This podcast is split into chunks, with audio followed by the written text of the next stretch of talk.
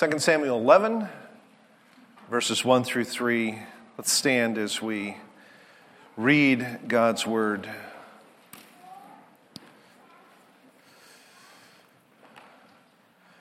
In the spring of the year, the time when kings go out to battle, Jacob, Jacob, David sent Joab and his servants with him and all Israel, and they ravaged the Ammonites and besieged Rabbah. But David remained at Jerusalem, and it happened late one afternoon when David arose from his couch and was walking on the roof of the king's house that he saw from the roof a woman bathing, and the woman was very beautiful. David sent and inquired about the woman, and one said, Is not this Bathsheba, the daughter of Eliam, the wife of Uriah the Hittite? That concludes our passage. Let's pray.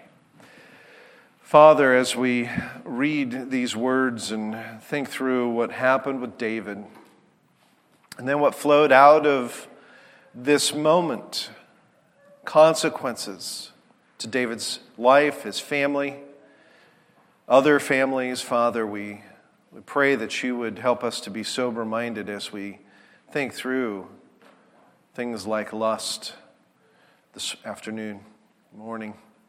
Just in Jesus' name we pray. Amen. You may be seated.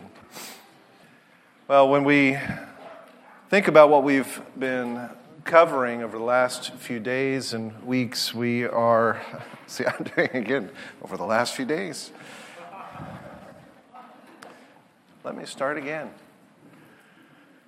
As we think about what we've covered the last several weeks, especially last week in 2 Samuel 7, which I said was the high point of the two books of Samuel, where God promises to establish David's dynasty forever, we saw how ultimately this was fulfilled in Jesus Christ, right? A descendant of David. And from that pivotal point, many of the chapters, including chapters 8 and 10, chronicle various wars and battles that David fought as he expanded Israel's territories and brought peace to the kingdom. And I would have actually covered chapter 9, but that is about David's kindness to Mephibosheth. And Dave, David, and I use that particular story so often in the Lord's table as such a wonderful expression of God's grace uh, to, to us sinners who are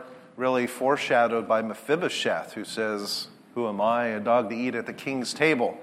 And so we often use it at the table. So I thought I would move on to this chapter, chapter 11. And we read those events where David is staying home from the battle. We'll talk about that in a little bit. Why is he home from battle when all of the men are out, and normally he should be out there as well? And he gets up from his couch and he goes on the roof. That's not a problem. That's typically a place in ancient Israel where you would go and and either bathe or sit. It was uh, oftentimes the cool place to be, not cool as we would say today, but cool as in temperature. And it's there that he is scanning around. Even that, not bad in and of itself. But what flows from that and what he lets his eyes gaze upon and continue to look at and then launch into action is not okay. And we'll, we'll We'll see that as we go. Now, knowing that we have a mixed audience of adult and child today, I'll be talking about this subject a bit generically, but I encourage you to continue discussing this important topic with your families this week. And what we see, see, what we see happening here in 2 Samuel 11 is a man in a powerful position who believed that he, he could have anything he wanted. And sadly, this thought of entitlement, particularly when it comes to lust, doesn't just happen with powerful, influential men. Way too many men think that their passions are simply too strong, too imaginative to be controlled, and that lust is just a part of what it means to be a, a man. And that's a serious misunderstanding because God called Adam to lead And therefore, at the heart of what it means to be a man is this mentality of leadership, a leadership of self, a leadership of home, of church and state. But all of that is on behalf of the, the true leader, the chief leader, that is Jesus Christ. And the word seduce is made up of two parts. The first part is the Latin root word duco, which means to lead. But the prefix se means apart or away from. And so to seduce means to lead away.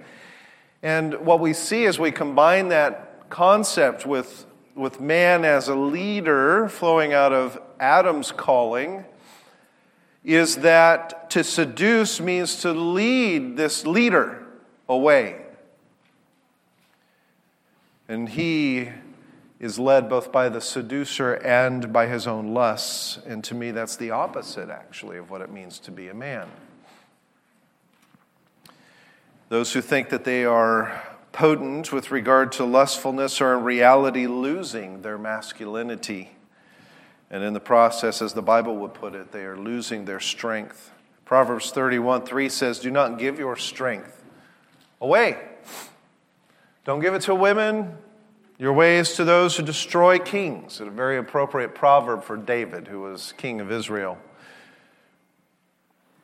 I've mentioned lust already a few times, and that is an uncontrolled desire for something, and it need not just be lust in the context of today's passage. It could be a lust for money, a lust for power, and so on. It doesn't just affect men, it can affect women as well. But of course, our passage today is speaking of a more earthy lust, and so that is what we'll be focusing on.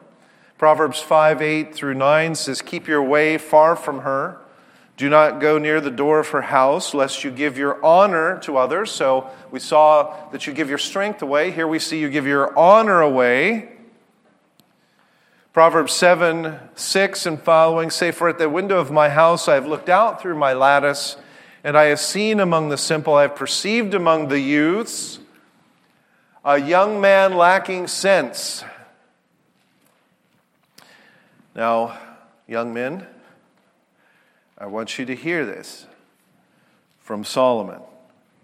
This is Solomon speaking. It's not me necessarily speaking from the pulpit today. It is Solomon saying, Look, I have I've looked out and I've surveyed the city, and I see these young men, and so many of them lack sense, he says. They pass along the street near her corner. You hear what he's saying? They are setting their path in such a way that they end up here, taking the road to her house in the twilight, in the evening, time when they think they will not be seen. Time of night and darkness, he says. With much seductive speech, she persuades him. With her smooth talk, she compels him. And all at once, he follows her as an ox goes to the slaughter. I you remember this proverb. I'll finish it here in a second. But remember this proverb as Solomon is describing a young man who is led away, seduced by his lusts, engaging them in a time and a place where he thinks nobody sees, nobody knows. And it doesn't just have to be, you know, Solomon's context obviously is out in the town. Please don't limit it to that. This could be the person out, you know, you're out in the town on the internet.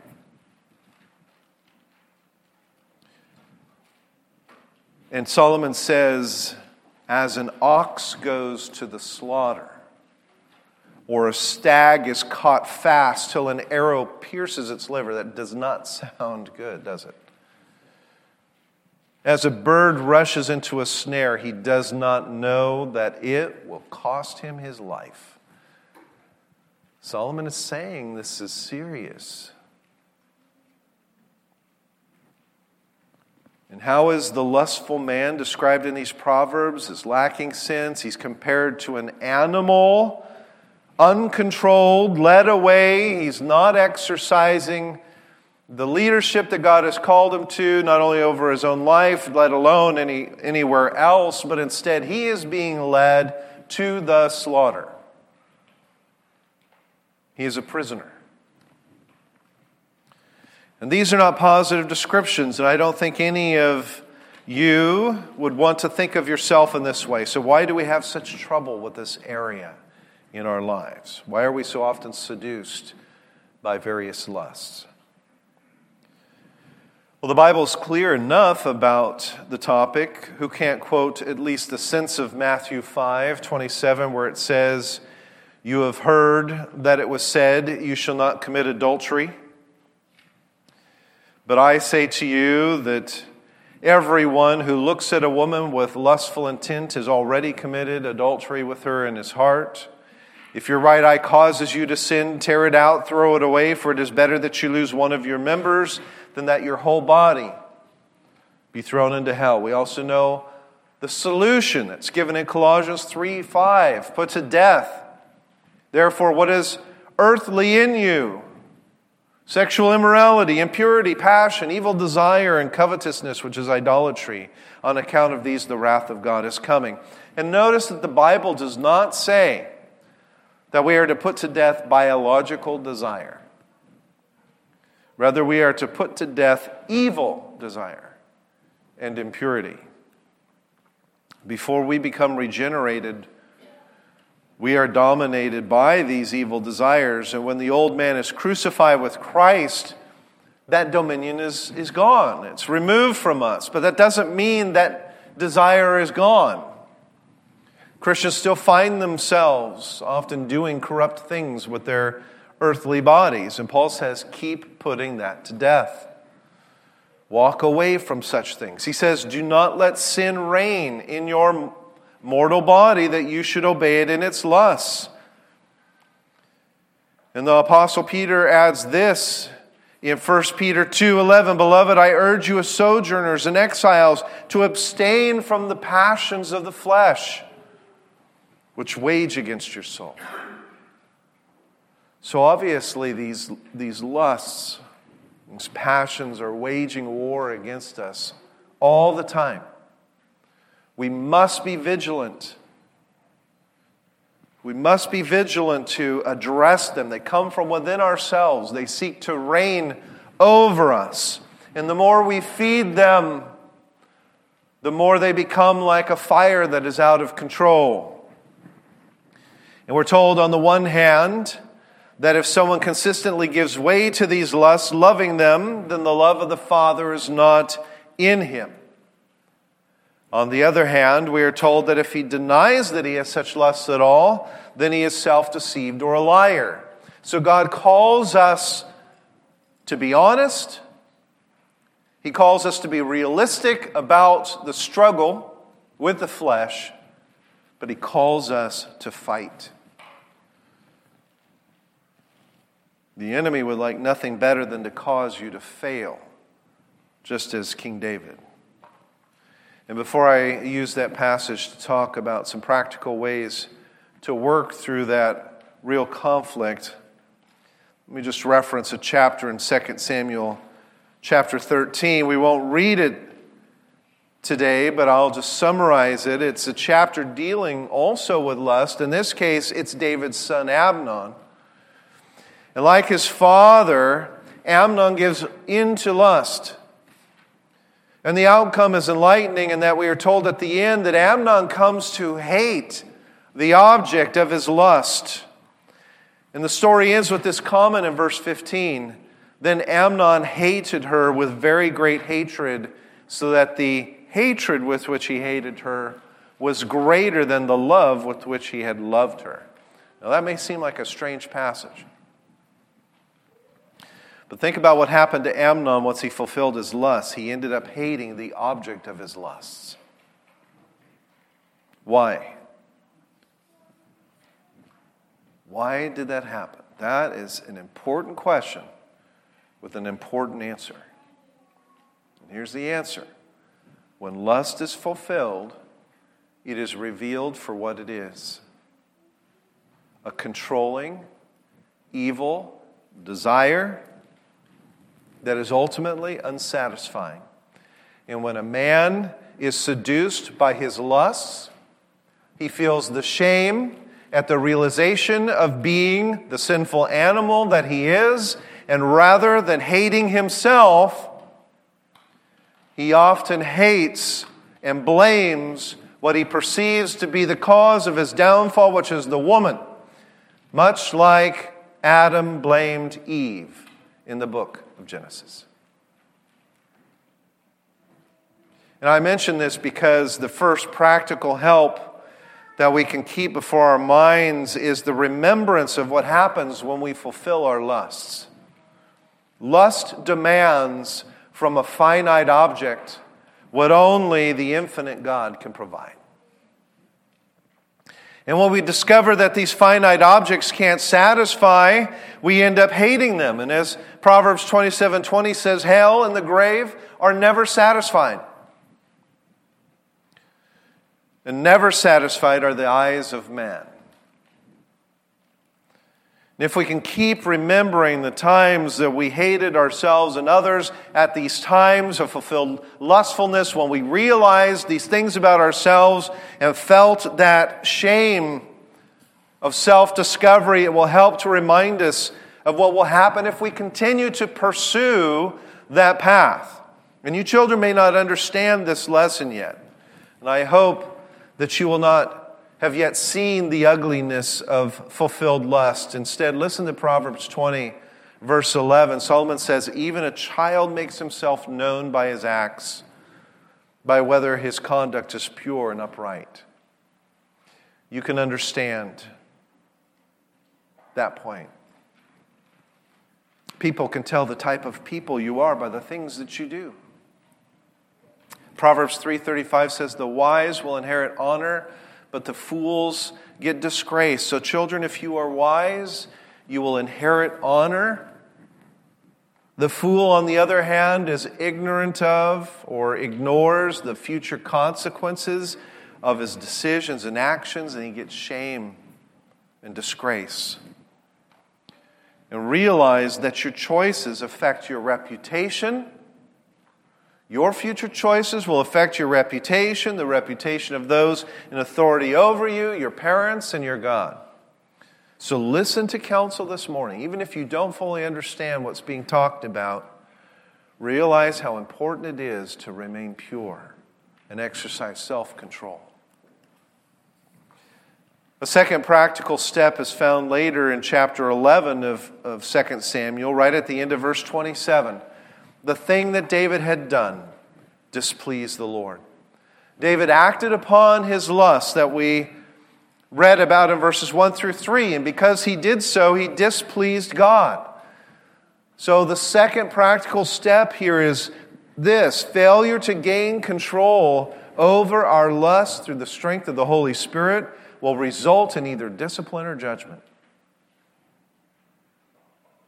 Listen to 1 Thessalonians 4 3, or read it there behind me. For this is the will of God, your sanctification, that you abstain from sexual immorality, that each one of you know how to control your own body in holiness and honor, not in the passion of lust like the Gentiles who do not know God, that no one transgress and wrong his brother in this matter, because the Lord is an avenger in all these things. As we told you beforehand and solemnly warned you, for God has not called us for impurity, but called us in holiness. Therefore, whoever disregards this disregards not man, but God, who gives his Holy Spirit to you.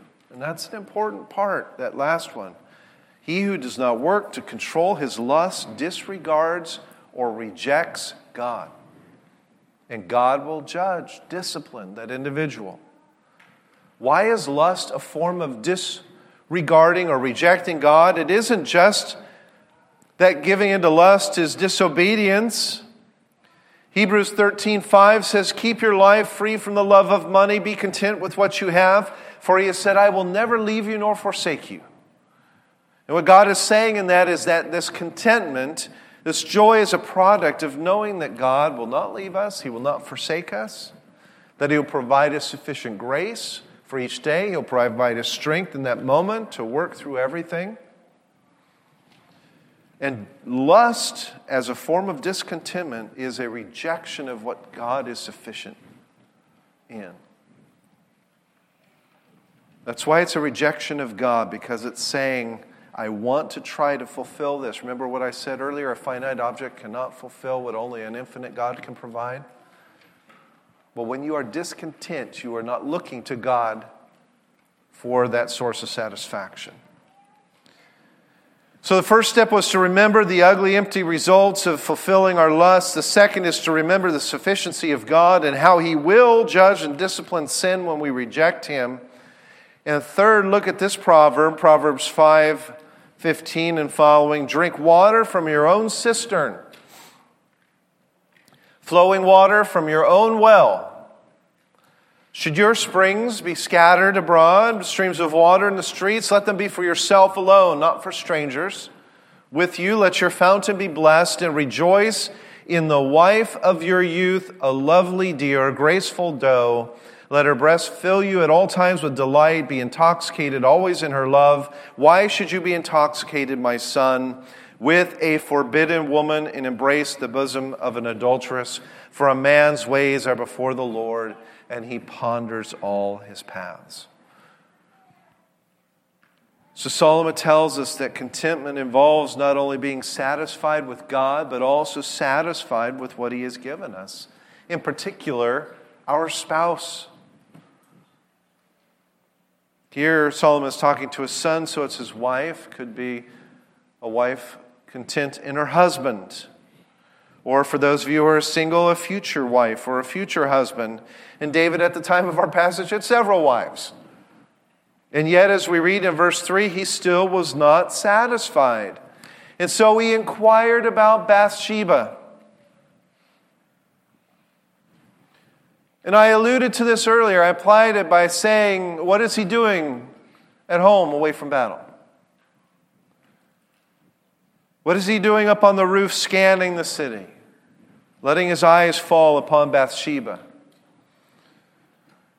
To have gotten to the point of asking about her meant that he entertained the possibility that she might be for him yet another wife. Not only that, he disregards the answer that he has given, namely that she's already the wife of another man, Uriah the Hittite.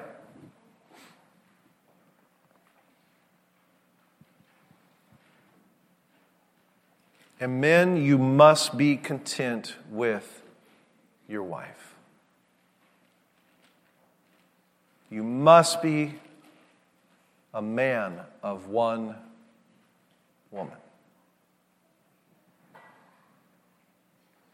And I would argue to you that, you know, with the rampant problem that we have, not just in the mainstream church, in all of our churches, in our church, the problem that we have with so many men in particular, and I, and I keep saying men, but I don't want to exclude women. But the problem we have with this rampant sinful use of the internet is that we are not content to be one women men or one men women. And instead, we look upon these on the internet or in a magazine rack or whatever it is And the people that do so think they are away from the eyes of their spouse or their future spouse, their children, or other people that he may know or she may know. But the reality is, God says, be content with your husband, your wife. This woman, this man that you are looking at is someone else's husband, someone else's wife.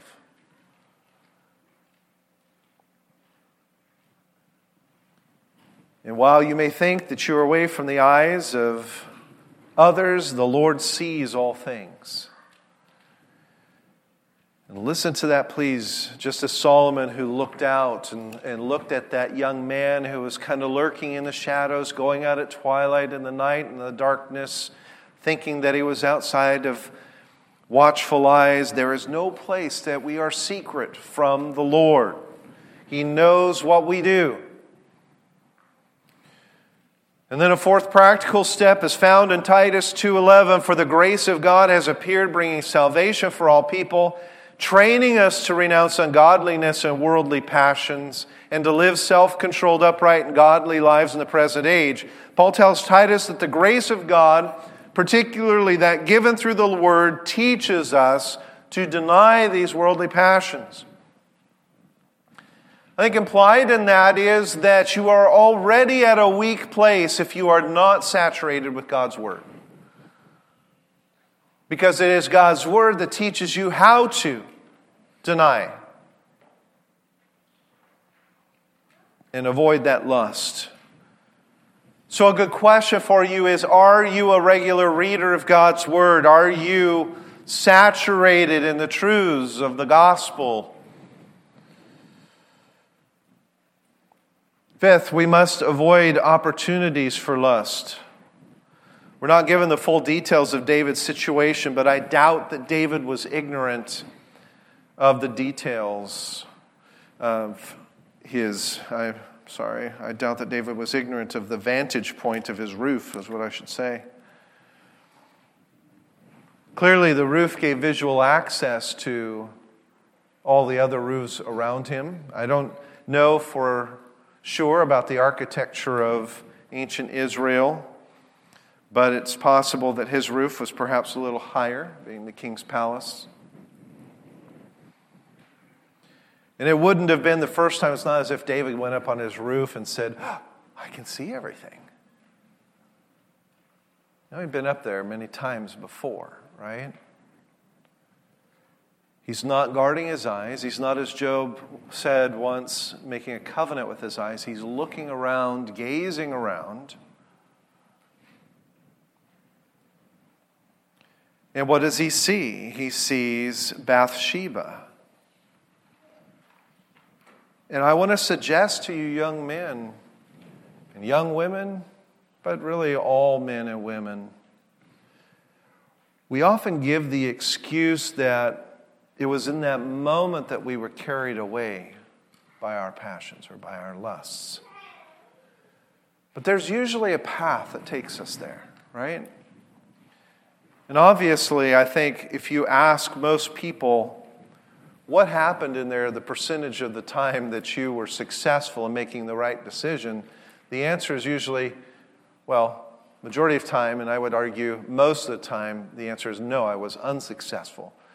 And there's kind of a disbelief always. I just don't understand what's happening.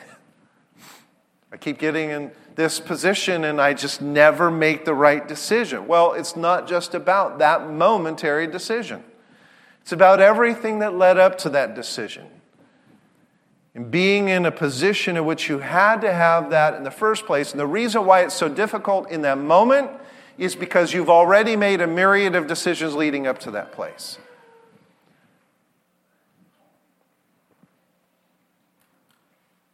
You've already decided to click on that, what they now call clickbait, at the bottom of that article that you were reading. And that started you down that path. It's the path that you go where you start wondering, am I alone? You know, it's, it's all those little things that lead together, or even sometimes the patterns that you know take place that bring you to this point, right? The times when you're feeling frustrated, the times when you're feeling you know, the opposite. Sometimes the times when you're feeling excited and celebratory over something, you know the patterns in your own life and where it takes you. And instead of addressing those patterns, you engage in those patterns. And so by the time you find yourself at that point, no wonder it's 90% of the time that you make a wrong decision.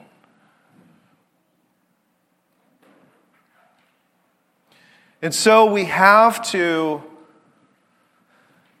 We have to slay the dragon a long time before it grows into the dragon. And that may mean keeping laptops out of bedrooms. It may mean not placing yourselves in isolation with those of the opposite sex. It may mean keeping bedroom doors open to the family. It may mean computer screens turned towards the hallways. It may mean having accountability partners. It may mean all kinds of things. Those are all great things. It may mean filtering software. It may mean avoiding certain sections of stores. It may mean giving passwords to others. It may mean sacrificing our favorite television series that you enjoy because it often displays provocative material. It may mean not just surfing Google all the time and reading the Quora articles or going to the particular types of articles that you know has all the clickbait at the bottom and continuing to scroll down, right? You know what I'm talking about. I know what I'm talking about because I'm bombarded by it every day.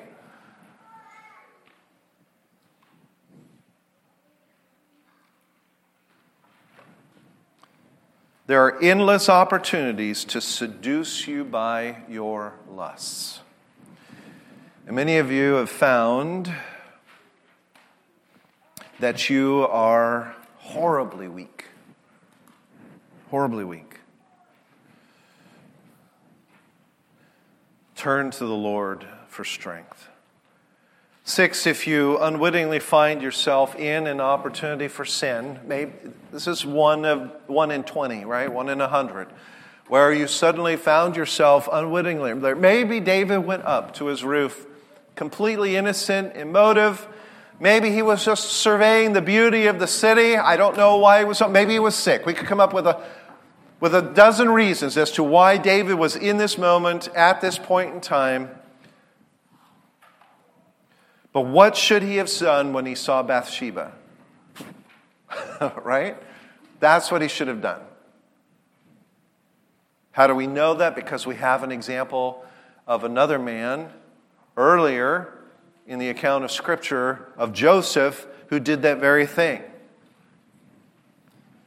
But what does verse 2 of our passage says say? And the woman was very beautiful. That is a subjective assessment by David. Implied by that is that David did not avert his eyes. He committed and continued to look and watch.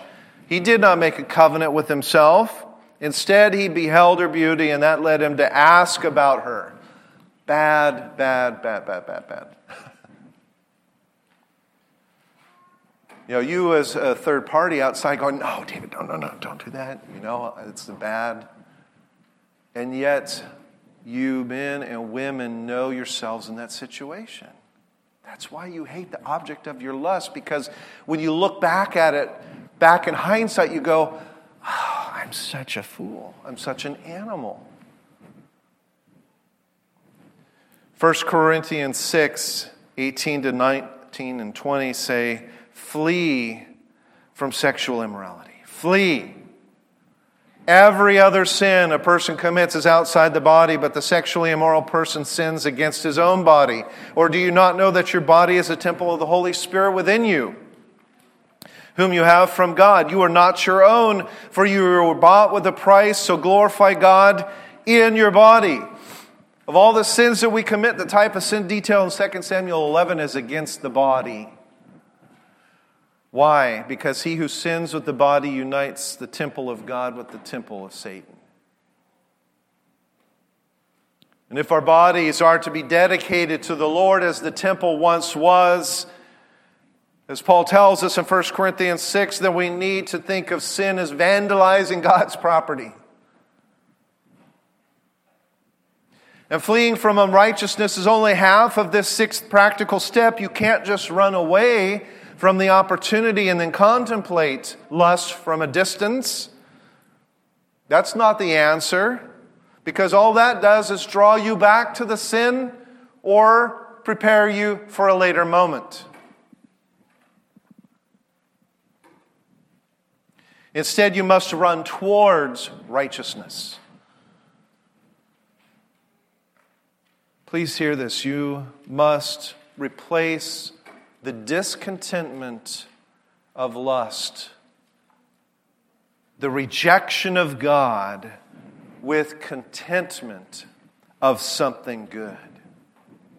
In other words, don't just flee away from lust, flee towards prayer, flee towards Scripture, flee towards better things, the fellowship with God's people, whatever it is. And so, as a summary, lust is a desire for something that controls us, it leads us away and into sin. And being led away is very opposite, especially for men, of what it means to be a man. God called Adam to be a leader, even in the face of temptation. And the Bible describes such a person as being a dumb animal and a fool. And the practical helps were to remember that finite objects can never satisfy what only an infinite God can. Fulfilling our lusts is a form of rejecting God, it's a form of discontentment that God will discipline and judge. That we are commanded to be satisfied with the wife of our youth or faithful to our future wife or husband. We must read Scripture more, for we are told that the Bible teaches us to deny worldly passions. We must avoid opportunities that will produce temptation, and we must flee towards something better. And I wish it would be enough to simply hear those words today and say that you agree that we must control our lusts and that God is angry at sin. But the demons, when Christ came, confessed that the Son of God was there. And they were terrified by the fact that he was about to judge sin. And we don't want to just have that as describing our Christian life. We don't just want knowledge and acceptance and acknowledgement of truth as being what it means to be a believer because Jesus said, If you love me, you will obey me. The demons don't obey. They just await judgment. But if you love God, if you truly love him and are his child, you will hear what the scriptures say this morning, and you won't just acknowledge the truth of them, you will say, That must be true in my life. I must be vigilant. And what it means is that you must be willing to give up the idol of self fulfillment, self exaltation, of pleasure whatever it is that we would describe that idol as being, whatever that idol is offering you in your life, whether it's comfort or pleasure or any number of things, you must be willing to say, It is more important to me to love God than to love my sin. The world tells you that the, your lust is an acceptable sin. And as a consequence, lust and being controlled by lust is one of the greatest challenges that men and women face in today's society. The world goes on to say that you should recognize all of that as natural. It absolutely is. That's what Romans 1 tells us. It's natural to the flesh. But the world says, indulge that flesh. That's not what God says. And if you're not just convinced by the truth of what God says, then hear and see the consequences that flowed out of David's sin. The prophet Nathan came in gentleness and meekness and told David a story about a lamb. Now, friends, I don't know when this is. It's sometime after the events that we just were reading in our morning's passage. Most commentators believe it was after David and Bathsheba's child was born. If that is true, That's at least nine months that David has walked in the thought. Nothing was ever found out. I'm sure his mind, his heart had turned to other things. How many times have you indulged in your sins over and over and over again and then just move on? But here we have, and the Lord sent Nathan to David. He came to him and said to him, There were two men in a certain city, the one rich, the other poor. The rich man had very many flocks and herds, but the poor man had nothing but one little ewe lamb, which he had bought. And he brought it up and it grew up with him or with his children, used to eat of his morsel and drink from his cup. You could almost vision, like, if they had turned this into a little animated cartoon. Here's the lamb on his lap, it's a cute little lamb, drinking from his cup, eating from his plate, right? It's really meant to be drawing on your thoughts of, oh, what a precious little animal this is. And it was like a daughter to him. And there came a traveler to the rich man, and he was unwilling to take one of his own flock or herd to prepare for the guest who had come to him, but he took the poor man's lamb and prepared it for the man who had come to him.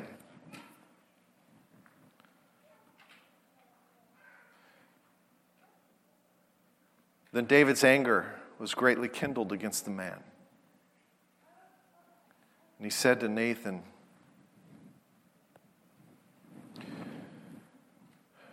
I know some people in my city who treat their pets like their children, like their son or their daughter.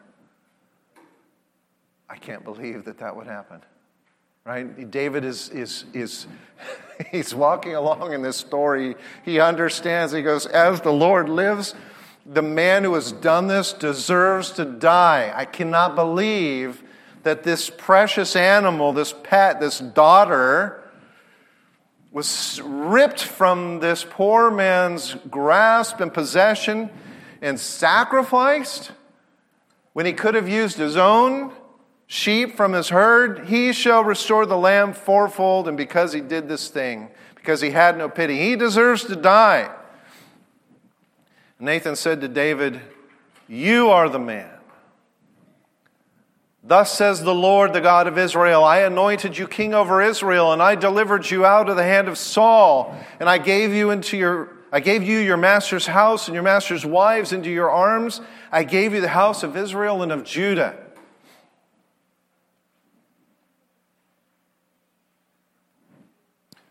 Wow. Now, we don't usually stop at this point, and we'll move on from here in just a second. But look at what God is saying to David. Remember what we just learned last week.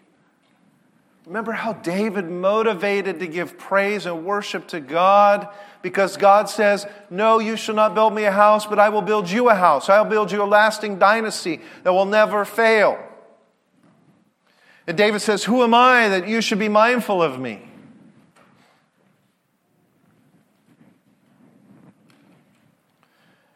But then God reminds him also, I anointed you king.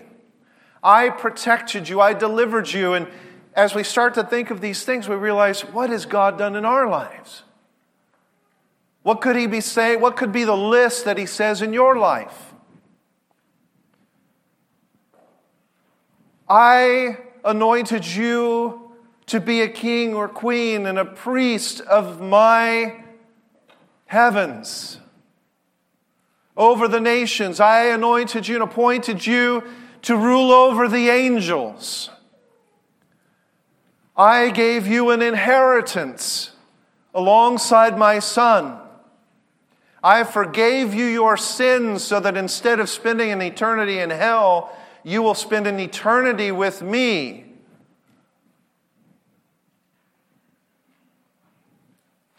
I gave you a wife, I gave you children, and you, we could make the list voluminous, can't we? All the things that God has given to us. I have made every promise that I've ever spoken to you out of the covenant that I've made with my people. I've made them yes in Jesus Christ to you. And if this were too little, I would add to you as much more. Why? Because you've already inherited the earth.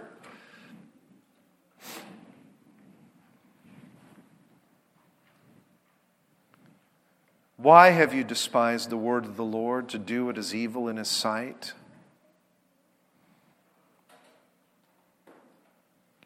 And then don't, friends, don't go, well, of course, he's speaking about now the, murder of Uriah, which, by the way, was one of David's mighty men. Uriah, who had given his, sacrificed the potential of his very life many, many times for David to protect him. Oh, when, Dave, when God says, Have I not protected you from Saul? I wonder if David in his mind is thinking, Yeah, and you used Uriah as one of your instruments. Uriah, one of my closest friends. But don't go in your mind to going, okay, well, this is really about murder. It's part of it. But you've also taken his wife to be your wife. Therefore, the sword shall never depart from your house because you've despised me and have taken the wife of Uriah the Hittite to be your wife. Thus saith the Lord Behold, I will raise up evil against you out of your own house. I will take your wives before your eyes and give them to your neighbor. He shall lie with your wives in the sight of the sun. If David only even knew that the neighbor would be his own son, be his son Absalom would fulfill this part of this. You did this secretly. But I will do this thing before all Israel and before the sun. And David said to Nathan, I have sinned against the Lord. Nathan said to David, The Lord also has put away your sin. You shall not die. Wow. These are severe consequences. And it's to our great shame, I think, to think that our own sins, our own repeated pattern of sin as we engage in lust, is so much less than this. That God really doesn't look at it in the same way, with the same hatred of that sin, with the same despising of the fact that we keep retreating to our idols and keep trying to fulfill our, our, our desires in finite things that we keep being seduced. But God sees that just the same, friends.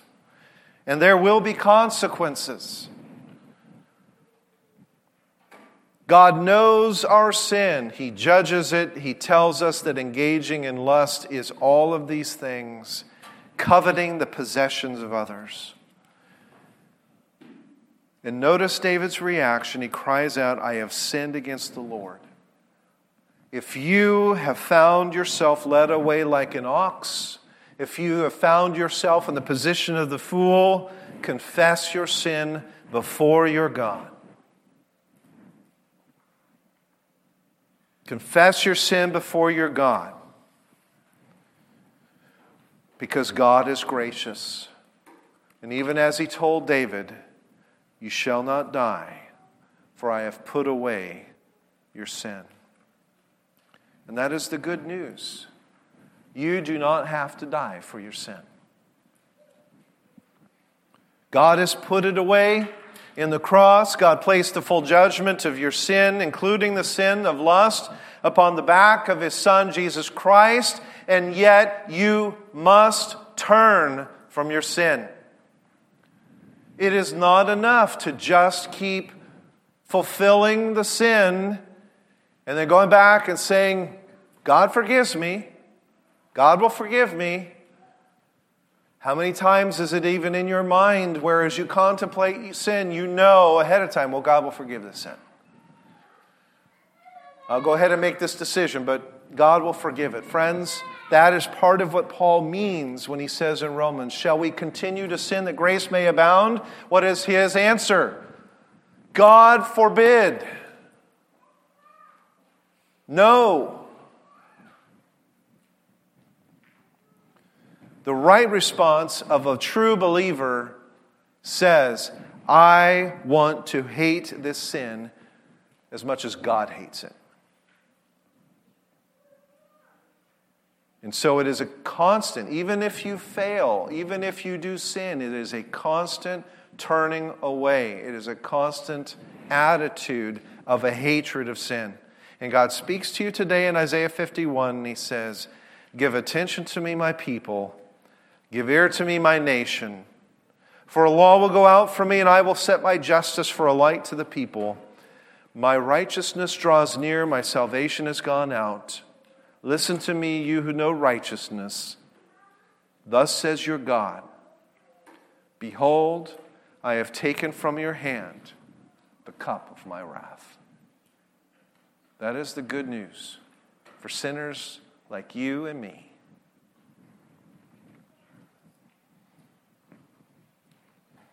And remarkably for David,